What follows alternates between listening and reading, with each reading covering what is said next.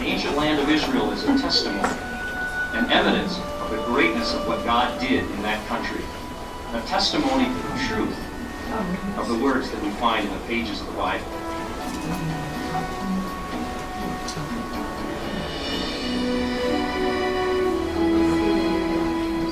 On the shore of the Mediterranean Sea stand the ruins of one of the great marvels of the ancient world, Herod's city called Caesarea. It's a place we can go to remember how great Herod was. But it's a place that also helps us to understand what the Bible says is really lasting or what really matters.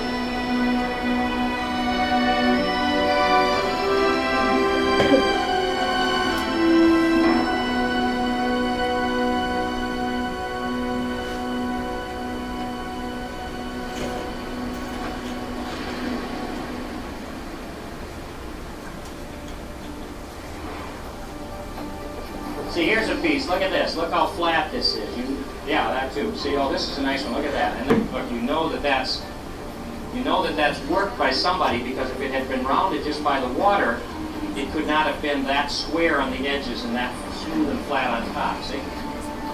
So that would be a piece of a sheet of marble or something. That too. Yeah, that could be like a, a, a, one of those floor pieces or a step or a sheet of marble that you cover something with. That's a very nice one. Herod was notorious for wanting to build things that defied nature. He always built bigger than you would be able to. He built in places you shouldn't be able to. When you see his palace at Masada hanging out into space, for example, and in this case, he actually built out into the Mediterranean, almost as if to say even the Mediterranean isn't big enough. Back here, they've discovered Herod had the typical Roman bath. There's a hot room, a cold room, and a lukewarm room, whatever you wanted. And you see some of the mosaic floors, although those floors, from what I recently read, were over top of the one that was there in Herod's time. Herod's time floor probably was marble, and they found evidence of that marble here, but these floors were put on maybe by his son. But the crowning thing about this was this pool in the middle here. Okay? You can see basically the outline, and it's full of rocks and things right now, but you can see where the far side was to it. So the pool ran from there to where the other side is. This is probably a later addition, as you can tell, different shape. So that was the pool. So you get a sense of the glory of Herod, the palace from back here all the way out into the Mediterranean. Over there on the other side of that wall, which is a later addition, he had a port, a small place where a ship could dock. You got off the ship, and without ever even entering the city, you were inside of Herod's palace. You could have an audience with him or whatever incredible stuff. And I don't know if you can feel that, but from a construction point of view, to have put this all together with that huge palace is absolutely fantastic, really. Welcome this morning, beautiful morning to Caesarea. The story of Caesarea we could first set up by talking a bit about our geography again and remembering where we are and how this relates to the rest of the country. Geographically, we're on the northern end of the coastal plain today, the opposite end of the Philistine plain. Philistine plain is down to the south. We're up here on the coastal plain in an area called the Plain of Sharon. Just to the north of here, not very far, you'll discover that the plain actually runs out as Mount Carmel cuts over to the Mediterranean and puts an end to the coastal plain. So we're right at the northern end of the coastal plain. In the ancient world, again, a very significant strategic area because that very important ancient road, the Via Maris, came from the east, from Damascus and beyond, from Babylon, Assyria, and Persia, came out here to the coastal plain in order to head south and on by Gezer, where we were that first night. You remember the Tel Gezer there that guarded the road. So this was Via Maris country. This was very important to the sea, the way of the sea. And that made this a very, very significant area. The story, however, of this place really takes us out of the Old Testament period, out of the period of the kings and the Iron Age, into the New Testament period. You have to imagine yourself back about 40 BC. There's a governor of Galilee whose name is Herod. His father, Antipater, was an Idumean. Well, this Herod had become the governor of Galilee. And the new emperor, Caesar Augustus, appoints Herod to be the king of Judea. And so begins a long and bloody and interesting period of time during which the Herod family is in control of the land that we call Israel. And during that period of time, the New Testament happens as we know it. Jesus was born under Herod, he died under uh, a later Herod, and much of the early church, at least that we read about in the book of Acts, lived under one of the Herod's sons or grandsons. So that Herod family tree is all throughout the New Testament and all throughout our period, and that's how it began. Now, what did the Romans want from Herod? Really, they wanted three things as their king of this particular area. One, they wanted Herod to provide a buffer against those Parthians and Idumeans to the south. And so Herod had to keep them out. Two, they wanted Herod to introduce Roman culture so that this truly could become a Roman colony. And three, they wanted Herod to provide an economic base here so that the Roman world out there across the Mediterranean could access what goes on this trade route that runs through here. Now that's where the story begins for us here because Herod lacked a good seaport.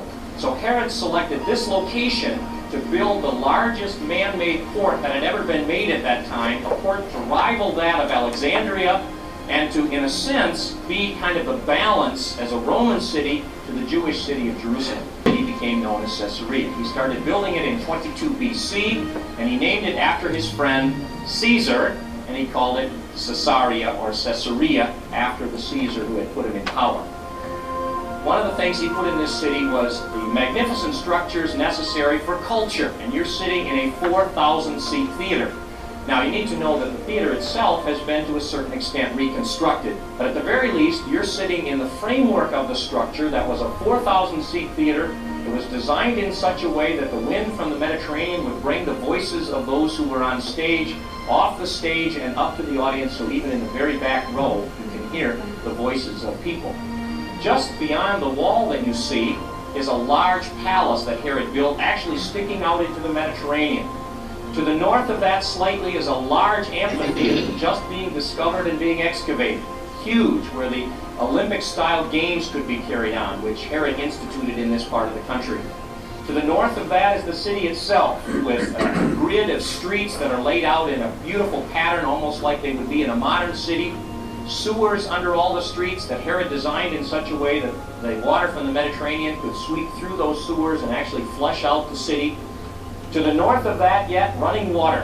Herod built aqueducts that went all the way from this city, nine miles to the north, to the base of Mount Carmel, and then six miles of shafts and tunnels in the mountain itself to bring running fresh water so that this city would have fresh water.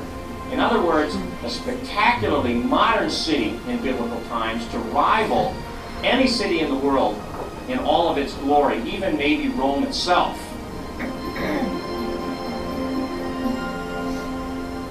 Herod the Great died in about 4 BC or somewhere around there, shortly before uh, the turn into the Common Era or into what we call the Christian era. Herod died, and his son became the king, or at least the tetrarch of this particular Judea. Now, there's a story told here about his son Herod that goes like this. Herod went from Judea to Caesarea. Now, it's a different Herod, but it's the same Caesarea and the same Judea. He stayed there for a while. He had been quarreling with the people of Tyre and Sidon. They now joined together and sought an audience with him. On the appointed day, Herod, wearing his royal robe, sat on his throne and delivered a public address. They shouted, This is the voice of a God, not of a man. Immediately, because Herod did not give praise to God, an angel of the Lord struck him down, and he was eaten by worms and died. But the word of the Lord continued to increase and spread. So you have an example here of a son of Herod whose life was very much like his father's. He was also a great builder, but at that point was unwilling to acknowledge God, and so he was struck dead here. After Herod's death, this city became more of a cosmopolitan city. It was largely Gentile. It had a fairly small Jewish population, and it became the regional governor's place, including the governor Pontius Pilate. The city then becomes a seaport and access to the Roman world. Now, for us as Christians, there's a different focus on this particular city because this city becomes the place where the message of God's gospel and God's salvation moves from its Jewish roots out to the Gentile world. Apostle Paul leaves from this particular city on some of his missionary journeys. Not all of them, but at least some of them. So we can honestly say that much of the gospels going out to the European world came through here. Then he comes back here from having been uh, across the sea, and he goes to Jerusalem. And he's accused by the temple authorities of desecrating the temple in Jerusalem by bringing a Gentile into the courts of the temple where a Gentile didn't belong. Well, he's arrested.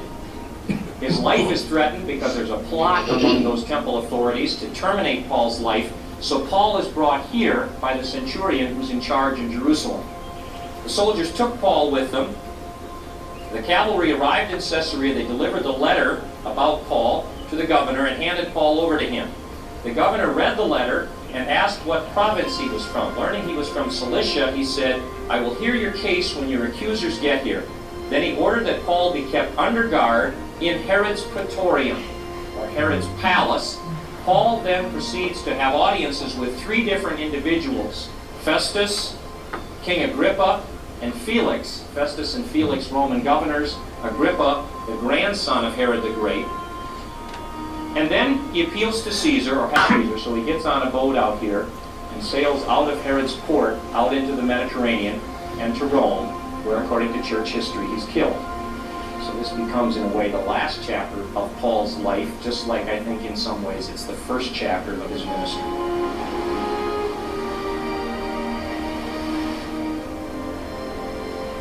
Up until this very moment, when Paul left here, Christianity was Jewish. Now it becomes Gentile. To me, it is so incredibly impressive that God takes a man as glorious and spectacular as Herod. I mean, look at, I know it's a reconstruction, but imagine the glory compared to what you saw from Hezekiah even. Look at the glory of this man. That seaport, huge seaport, largest seaport in the world, bigger even than the seaport in Rome or Piraeus, the seaport in Athens. And God uses that so that you could be included in this community of people who believe. Now think about the God who so carefully works in history that at the right moment when he was exactly ready to say, my gospel will move from its Jewish base to its Gentile application, without losing its roots, of course, at that very moment, Herod was in place so that there would be a seaport, a city here to support the seaport, so those missionaries could go out. Think of all the things that God has created that we have access to, which could become our tools to reaching the world for Jesus Christ. I get goosebumps just standing here thinking about all of this with all its glory. Herod was a glorious, great builder, being God's way of saying, it's now time. Galatians says when the time had fully come, Jesus came into the world. And a big part of the time being fully come was Herod. This remains a metropolitan Hellenistic city, the New York City, if you will, of Israel. Then in 64 AD, there was a riot here. There had been some confrontation and conflict between the few Jewish people who lived in this town and the area around and the Gentiles. And they had gone back and forth over a number of things. And one day in 64 AD, there was a riot here. And the Hellenistic, the Greek, the Roman community rose up and said, we've had enough of these Jewish people always creating these problems for us. And there was a slaughter of, for the most part, innocent Jewish people here by Roman Greek citizens. Started what we know as the Jewish Revolt. And it resulted finally in the Roman army coming here through this seaport and from Syria and from Egypt and slowly, methodically destroying the country of Israel, including in 70 AD the temple in Jerusalem and in 73 AD Masada. When the Roman soldiers came here, they looked at this city with all of its beauty and glory, built by Herod, the half-Jew Idumean, and they said, this city is a symbol of Jewish arrogance. This city stands as a monument to great Jewishness. It's where the revolt began. We're going to terminate this city. And so today, when you walk on the beach, you will see literally millions of the tiny pieces of Herod's dream.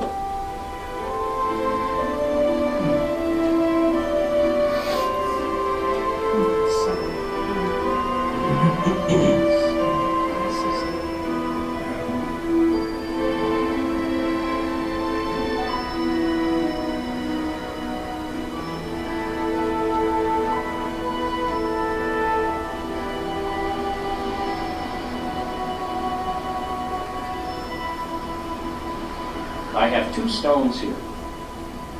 This piece of marble is something that washed up out of the Mediterranean sometime in the past after the Roman soldiers had thrown it there. And that's all that's left of Herod's dream. And you come here to think about Herod and you remember Herod, but probably about the only thing you knew about Herod is that he killed those babies in Bethlehem about 2,000 years ago. And the reason for that, I think, is that Herod built for Herod. He wanted the world to know how great Herod was. He wanted people to admire his ability, his construction. He wanted to advance his political agenda. And so, what's left of Herod is ruins. Because Herod lived for Herod.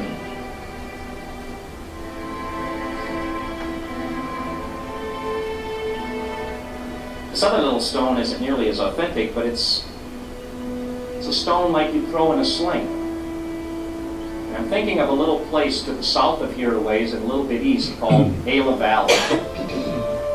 And in that valley, a little boy, about 10, 12, 13 years old, took a sling stone like this and he threw it.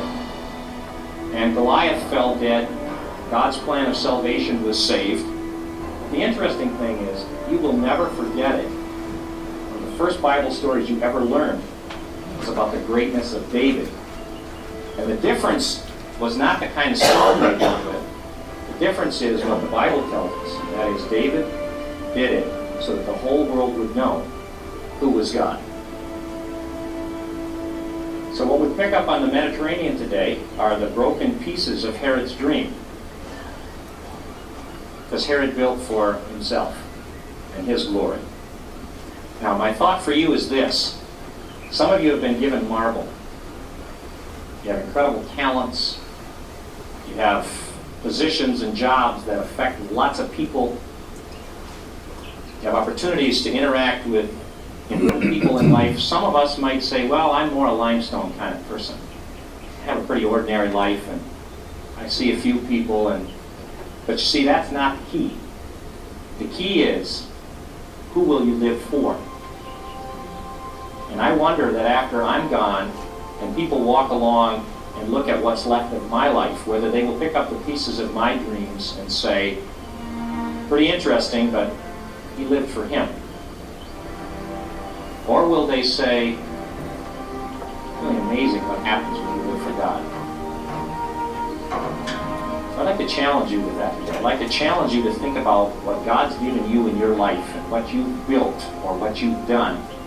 And just to ask you that simple question. Who is it for?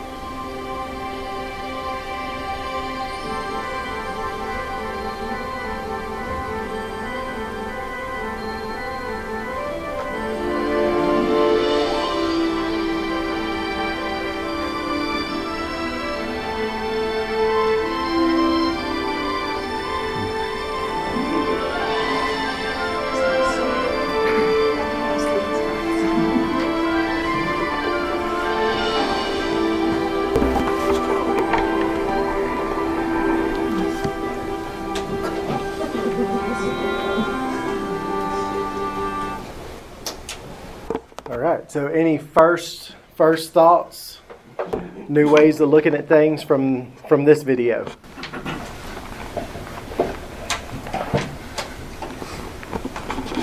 Right in Ecclesiastes 1, we're talking about meaningless, meaningless, right? And it's talking about um, what do people gain from all the labor which they toil under the sun. Generations come, generations go, but the earth remains forever. And then down in like 11, talks about no one remembers the former generations, and even those yet to come will not remem- be remembered by those who follow them. And so I'm thinking, while we know some history, we don't really know him at all. Yeah. You, you don't know your great great grandfather. really. Yeah. And we won't remember, be remembered in a few years. Yeah. The only thing we know about Herod is, like Ray said, he was the bad guy. We don't remember him for him. We remember him as being an antagonist in someone else's story. He's just that extra. he would have been way down on the credits of that movie. Um, what I kind of went away with is, um, that it's not all about me, it's about God. yes, ma'am. And a lot of millennials need to learn that. For sure. A Little commentary there. I believe this was the Herod who knew that he was not liked. He knew when his death came, it was going to be a time for celebration. So he had a plan that they would go out and round up a whole bunch of the people. And when he died, they would put them to death because people would mourn for their loved ones who had died. And that's just speaks of volumes of evil. Yeah. Yeah, somebody's not good when you're going to have a party after they're gone. We um, recently at work we had a an employee who was fairly toxic, and she left on a Friday, and on a Monday her team members had a party because she was no longer there.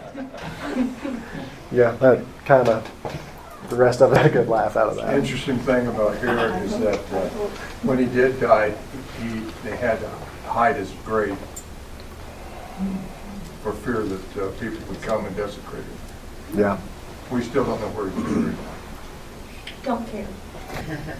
I think it's interesting, the very last part of the film, when he talked about David, the significant difference between Herod the Great and what he's remembered for and how little he's really remembered except as a bad guy. Mm-hmm. And David, I mean, like Richard said, you know, most people are forgotten about, but I hope that, you know, when I'm dead and gone, somebody will remember that I have a legacy of children that aren't bad guys, you know, and so, you know, with David, look how we revere who he, even though imperfect as he was, David's remembered through the centuries, all because he lived for God. He was a man after God's own heart. Flawed? Oh my goodness, yes. I'll remember you. Apparently I'm dying first. She'll see to it. Uh, Well, and the thing is, he wasn't just, it wasn't just Caesarea. He built all over the place. And uh, the temple that he, I, I think it's Herod the Great, maybe his son, but they just finished it. And then in no time, it's gone. Um, And I was, uh, I happened to be turning to a place in Isaiah. Shame, shameless plug. Dad's teaching Isaiah on Sunday mornings. But now Isaiah 40, starting in verse 23, it's talking about God who brings princes to nothing and makes the rulers of the earth as emptiness. Scarcely are they planted, scarcely sown, scarcely has their stem taken root in the earth. Then he blows on them and they wither, and the tempest carries them off like stubble. Pretty sobering words. Yep. That's the great guys of Yeah. history, and gals, I guess, but of history. Let me springboard off of Isaiah there because in uh, chapter 8, Isaiah does something that many of us don't do that, that talks about what, what David was. David stepped up to what God called for. And many of the characters in the Bible uh, backed off from the door that was opened. Yep. And we think about Moses, you think about Gideon, you think about many of them. Uh, Yet David stepped up. And- And I guess what Vander Laan's telling us is that are we willing to step up to the door that God opens for us? It's a good question.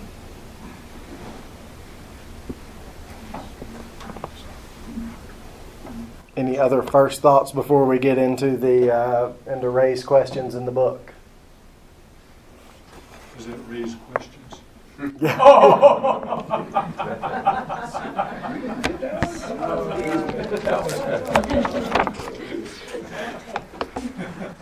Yeah, I didn't realize. I knew he had. I knew Herod had built the temple. I did not realize just how spectacular Caesarea was. Um, that's a, especially just building a seaport um, like that. It, that's pretty impressive to be able to do that. Um, but anyway, yeah, for sure. Okay, so what do people today pursue in order to appear successful, and what kind of monuments to themselves do they build? Presidential library. Yeah.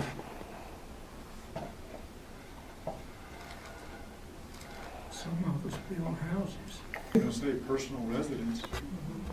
Yeah. Corporations. Starbucks is an example. Yes, ma'am. What type of car do I drive? Yep.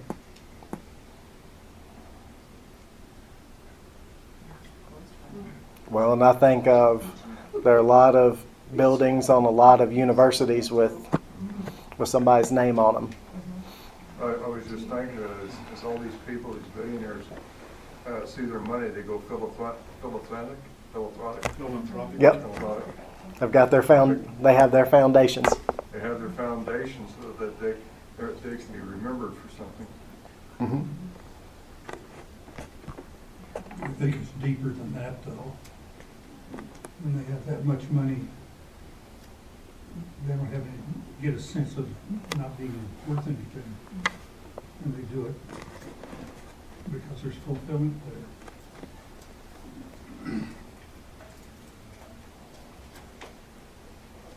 And a lot of these things aren't necessarily aren't necessarily bad, but it comes back to the point of who are you doing it for? Obviously, um, I'm I'm not going to say that having nice buildings and nice facilities on universities around the country is a bad thing, but do you do it because you believe in it, or do you do it because you want your name on a building? Um, that's a big difference. Or you want your child to go to the best school. Yeah. Not to talk about rowing teams or anything like that.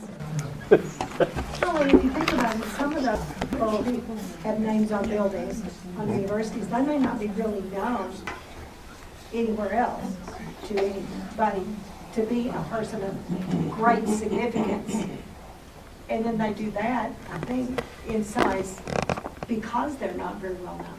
Mm-hmm. And so if I get, if I can donate the money to get a building built, put my name, get my name on it, then somebody will remember me, and somebody go, I wonder who that was, and then they'll go try to figure out who it was. But, Yeah. you know, there's a lot of people that do a lot of things with foundations and stuff like that. They have buckets of money, but they don't have necessarily the name recognition. Mhm. And those foundations may be, they may be very good, and may be very philanthropic, and they may do a lot of good in certain, in whatever area they choose charitably.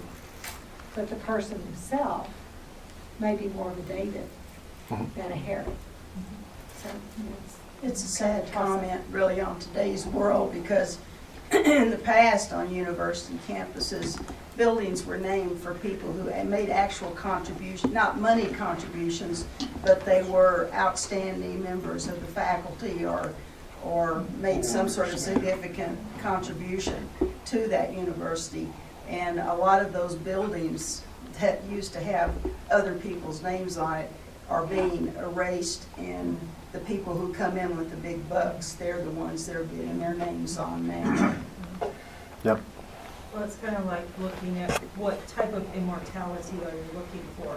Hmm. Immortality with God or immortality here on earth because your name is out there and people might remember you. Yes, sir. I sir. think to tag along behind that, do something that's a publicity stunt. Wasn't it Elon Musk who took the uh, Tesla and launched it into space? Right. And so everybody talked about him so much for the next two weeks or whatever. Yep. Or getting married and divorced multiple times just to get your name in the paper. Okay. Uh, I'm following up on somebody's comment on, you can have a building named after you doing David's. Mhm. And uh, I never I don't think I ever met the guy, but there's a guy that had a tremendous influence on my life, and his name's A.M. Burton. He gave away ninety percent of what he earned, and a bunch of that went to a school that made a big difference in who I am. His granddaughter's Amy Grant, she's doing pretty well. I don't know if she's done as well with her money as her grandfather, but her grandfather, and the, the interesting story, this is the, uh, was it uh, Paul Harvey? And the rest of the story is, as a young man, A.M. Burton wanted to be a preacher, badly wanted to be a preacher, and had no gift for it. Uh, And yet, he realized he had a gift for making money and he used his gift wisely. If it stayed with preaching, who knows what would happen? He would have been dirt poor. Yeah.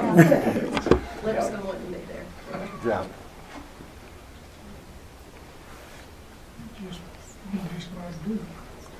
Uh, Yeah, except I didn't have the gift of making money. Unfortunately. But you know, um, every one of us here that believe in Jesus Christ already have our names written The only place that matters. in the only place that matters. So, what are some of the false truths that motivate people to spend lots of time, money, and energy promoting themselves and or building monuments to themselves? We've covered this some already, but a little bit different way of looking at the question, I guess. Well, I think we want to go closer to ourselves instead of filthy rich as we're calling them. I would say, um, trying to be loved or forgiven by God. Yeah. And as a parent, it is tempting to try to bribe my kids at times. I think that'd certainly be a way that it, um, the false truth that if you buy them this or buy or do whatever, spend the money on, on these things, and some of some of it they need. Um, but the if you buy the right stuff, they're going to turn out right. No, not necessarily. phrase, I think it was in the nineties, that really bothered me was, and bumper stickers and all.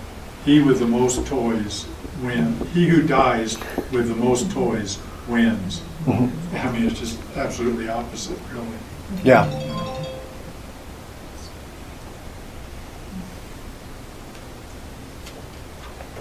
I think a, a good example of, of memory is uh, shown to us that Sunday that we had the memorial for Bert Nunez. Here was a guy that later in life called on Jesus, recognized Jesus, and turned his life to following Jesus, and showed Jesus everywhere he went. And he touched so many people. Absolutely. And I, and I think that's a memorial that, uh, uh, that we can see. That uh, everybody that I talked to that knew Bert said they, they saw Jesus in him.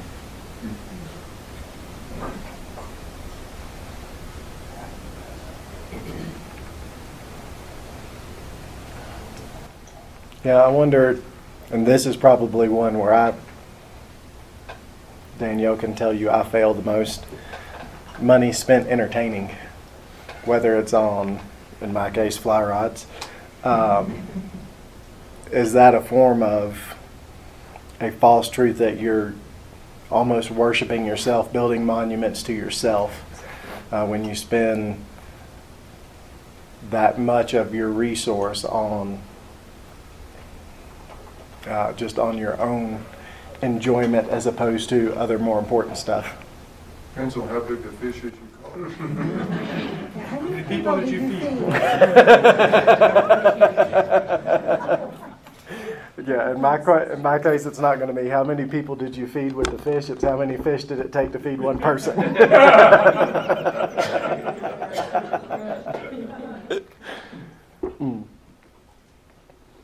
So, what kind of legacy do you want to leave, and what would you like other people to say about you after you die?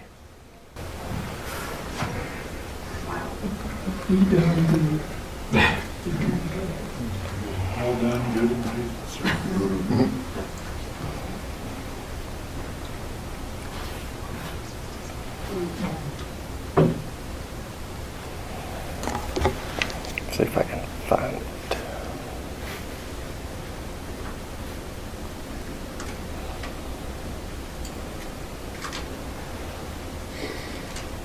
His boys were better men than he was.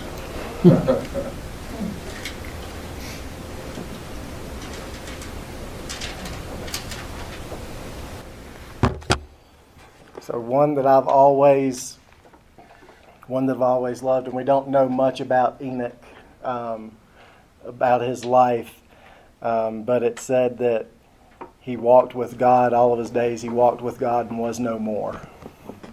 I've always thought that's a pretty spectacular tribute.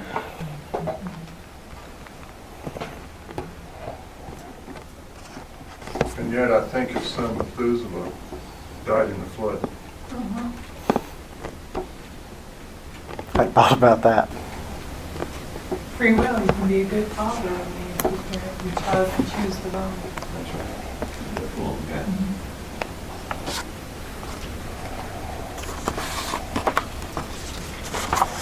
In the flood, he got in the wrong boat. So you didn't get in the boat.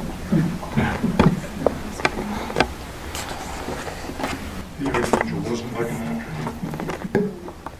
after him. All right, so we'll move on. So we've got a few questions about um, the Herods uh, and their legacy. So uh, the first question, we're going to look at Acts 12, 1 through 4. The question is, how did Herod Agrippa, grandson of Herod the Great, who built Caesarea, respond to the message of Jesus being spread throughout his realm? What was it, Acts what? Acts 12, 1 through 4.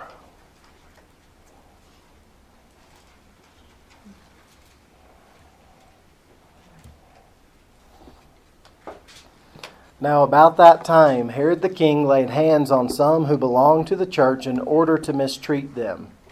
And he had James, the brother of John, put to death with a sword.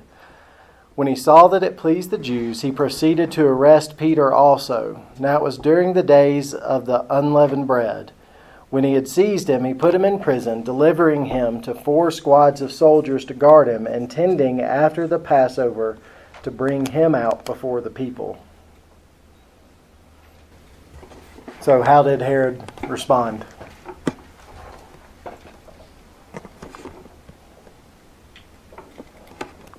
Vindictive. Yeah. Killed James and was planning on giving Peter the same treatment.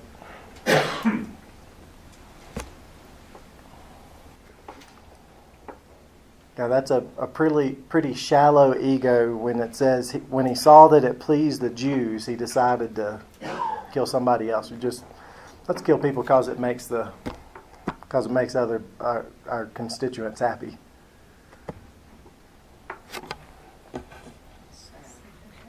Yeah. So continuing on that, um, the next few verses, how did God thwart Herod Agrippa's plan? So it's 5 through 19, basically. So Peter was kept in the prison, but prayer for him was being made fervently by the church to God. On the very night when Herod was about to bring him forward, Peter was sleeping between two soldiers, bound with two chains, and guards in front of the door were watching over the prison. And behold, an angel of the Lord suddenly appeared, and a light shone in the cell. And he struck Peter's side and woke him up, saying, Get up quickly. And his chains fell off his hands. And the angel said to him, Gird yourself and put on your sandals. And he did so. And he said to him, Wrap your cloak around you and follow me. And he went out and continued to follow, and he did not know what was being done by the, by the angel was real, but thought he was seeing a vision. When they had passed the first and second guard, they came to the iron gate that leads into the city, which opened for them by itself. And they went out and went along one street, and immediately the angel departed from him. When Peter came to himself, he said, Now I know for sure that the Lord has sent forth his angel and rescued me from the hand of Herod and from all that the Jewish people were expecting. And when he realized this, he went to the house of Mary, the mother of John, who was also called Mark, where many were gathered together and were praying. When he knocked at the door of the gate, a servant girl named Rhoda came to answer. When she recognized Peter's voice, because because of her joy, she did not open the gate, but ran in and announced that Peter was standing in the front gate. They said to her, You're out of your mind. But she kept insisting that it was so. They kept saying, It's his angel. But Peter continued knocking, and when they had opened the door, they saw him and were amazed. But motioning to them with his hand to be silent, he described to them how the Lord had led him out of the prison, and he said, Report these things to James and the brethren. Then he left and went to another place. Now, when the day came, there was no small disturbance among the soldiers as to what could have become of Peter. And 19. When Herod had searched for him and had not found him, he examined the guards and ordered that they be led away to execution. Then he went down from Judea to Caesarea and was spending time there. So, yep. Yeah, I love it that uh, Rhoda was so excited she forgot to open the door. That's pretty excited when you forget to do that, I think.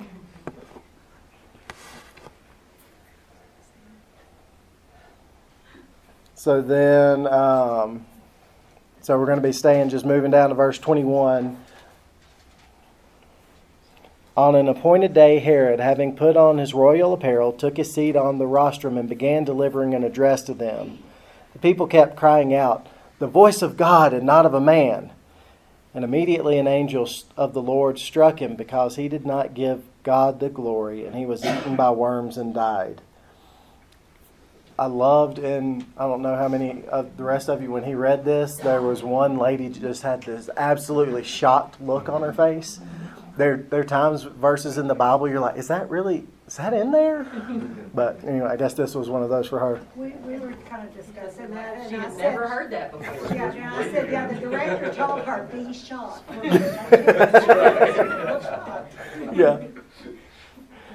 Yeah, there are definitely some stories in there that are pretty shocking. But anyway, so how would you describe Herod Agrippa's relationship to God and what was the result of his attitude? He thought he was good. Just like many of us today. Yeah, Me, myself, and I are the three gods we worship.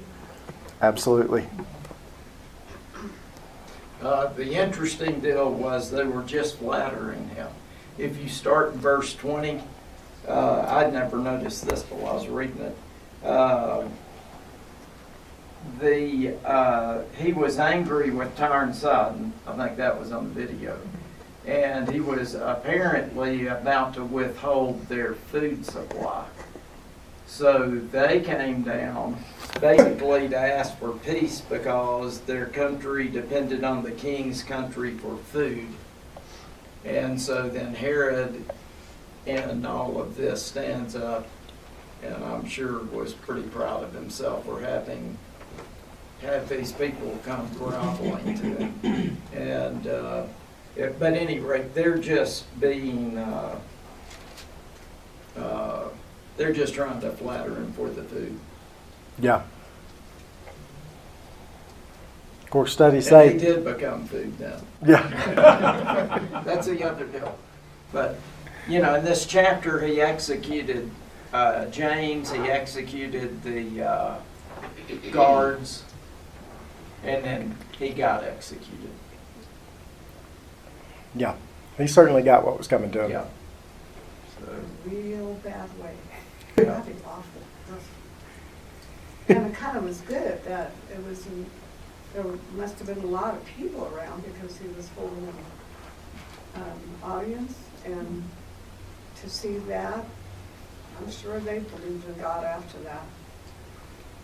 Was he struck down dead and then eaten by worms? No, or- it said he was According to eat- this, it was He was struck eaten by and- worms and then and died. And breathed his last. Yeah. You know, I think it was a very slow, That's painful right. death. Sounds like Yeah. that'd be kind of kind of a gross way to go to know that you're being eaten. I don't know that any way to go is better than any of the others, but that would that seems like it'd be a pretty bad one. So now we're actually going to leave Acts 12 and go to uh, Matthew chapter 2, verses 13 through 16.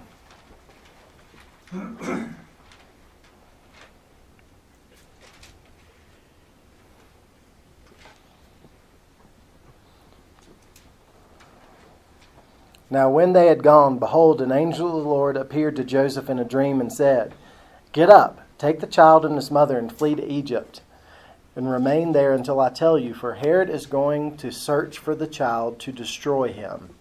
So Joseph got up and took the child with his mother while it was still night and left for Egypt.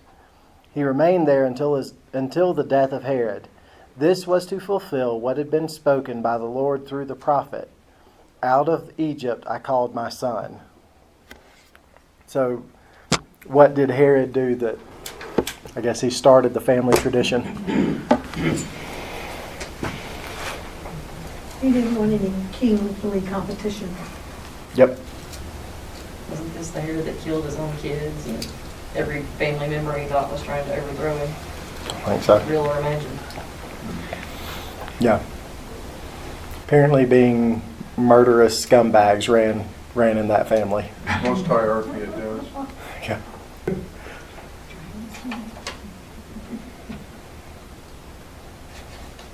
Yeah, and how about Joseph? The Queen of Israel, uh, what's her Athaliah, had all the, all the king's sons killed, except for, I think it was Josiah.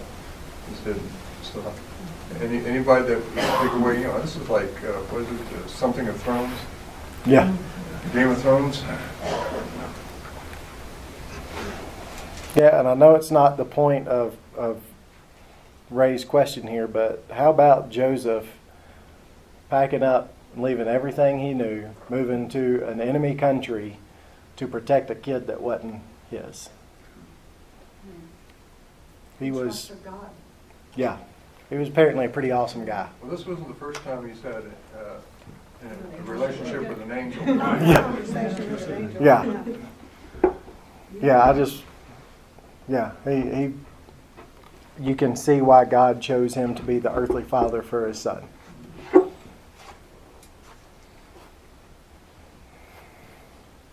Um, so, what does this example of Herod emphasize concerning the legacy each of us will leave and the way in which the values of parents and grandparents can influence their children?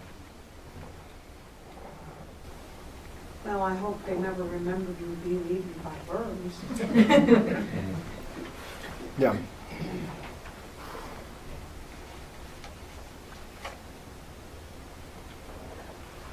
Well, and the first Herod set this trend of you get in my way, and the rest of them kept it going. like Danielle said, even with their own children that they thought were rivals. And that's an interesting contrast.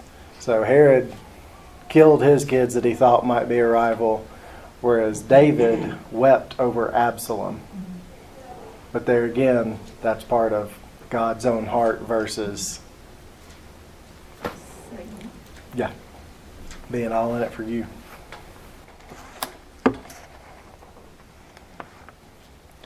That is the end of that section. Looks like we got about four minutes left, but rather than starting a new one, I think we'll we'll end there. Thank you very much for being patient with me these last four weeks. Uh, certainly enjoyed going through this series with y'all. So have a good evening. Hey, I'm Eddie White, the senior minister for the Eastside Church of Christ. Sure want to thank you for joining us today on our podcast. I hope today's message was indeed a blessing to you. I'd like to invite you to browse our website at eastsidesprings.com to get more information or to contact us. And as always, we indeed welcome you to join us for our worship service in Colorado Springs every Sunday at 10:40 a.m. as we seek to live out Jesus' mission of making disciples of all nations.